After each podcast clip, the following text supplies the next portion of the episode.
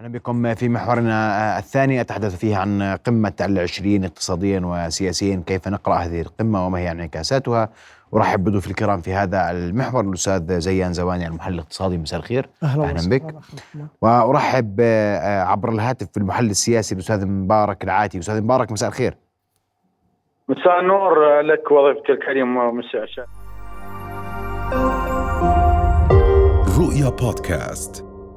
أبدأ معك أستاذ مبارك واسمع منك وجهة نظرك سياسيا بقمة العشرين تحديدا مع غياب الرئيس الصيني والرئيس الروسي عن هذه القمة.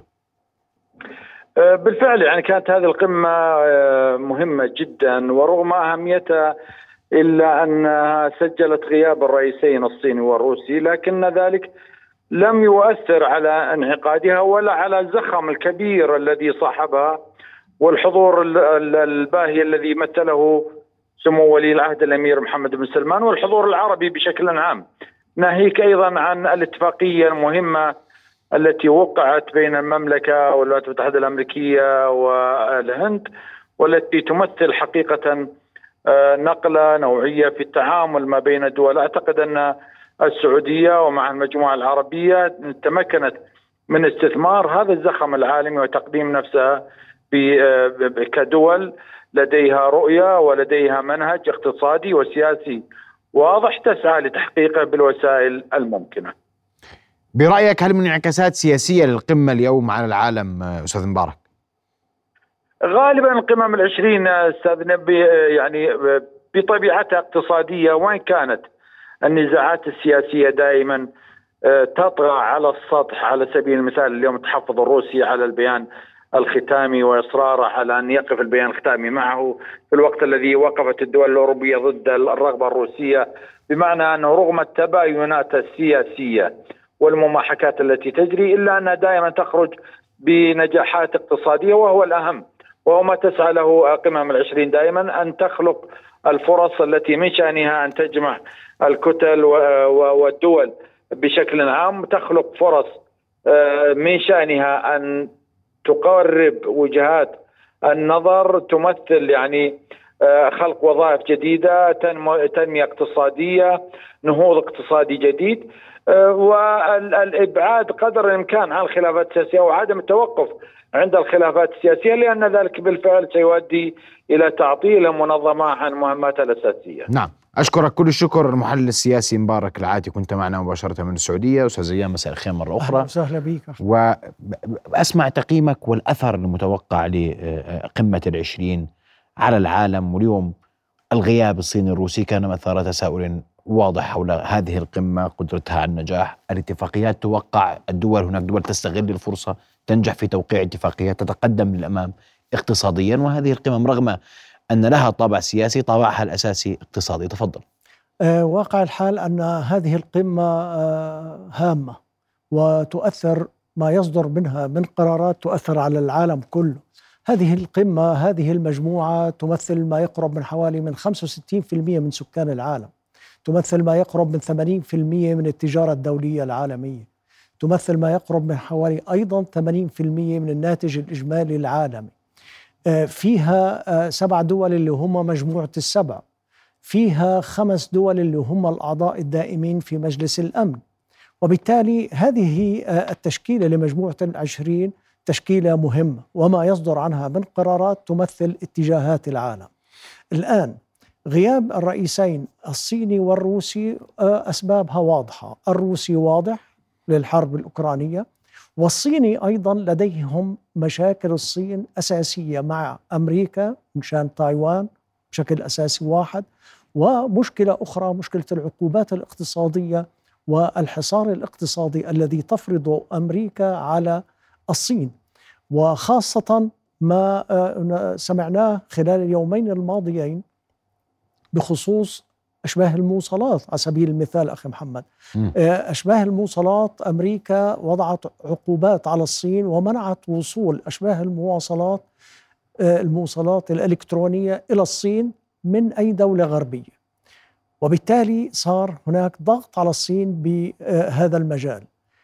آه، من خمس أيام شركة واوي العالمية الصينية وهي أكبر شركة وكانت متقصدة أمريكا أن تحاصرها على مستوى العالم أيضا.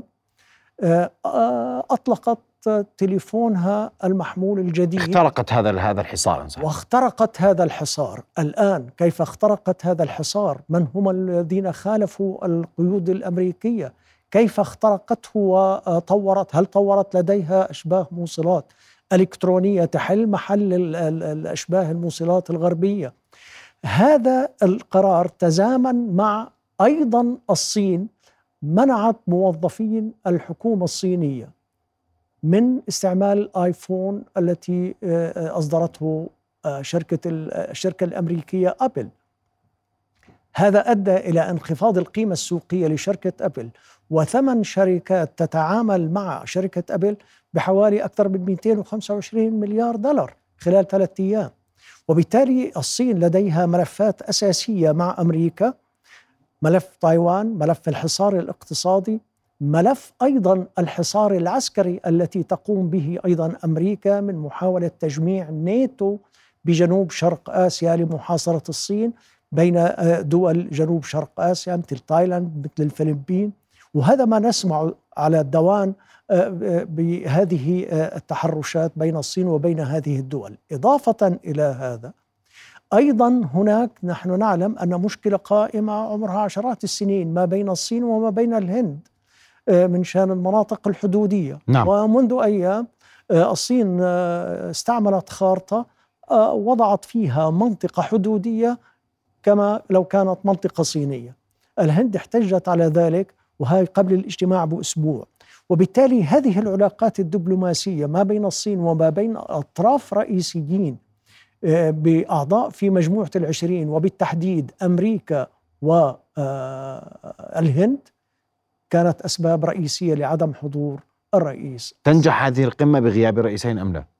آه القمة تنجح لأن حضور الطرفين موجود ولكن ليس بالتمثيل الأول ليس ليس بتمثيل الرئيسين ليس بتمثيل الرئيس الصيني وليس بتمثيل الرئيس الروسي بوتين. روسيا ممثلة في المؤتمر في الاجتماعات نعم. والصين أيضا ممثلة وبالتالي عملية التأثير لكن كما نقول في الدبلوماسي الرسالة وصلت بعدم حضور الزعيمين لهذا الاجتماع. نعم. النتائج على المنطقة بعجالة بدقيقة لو الم...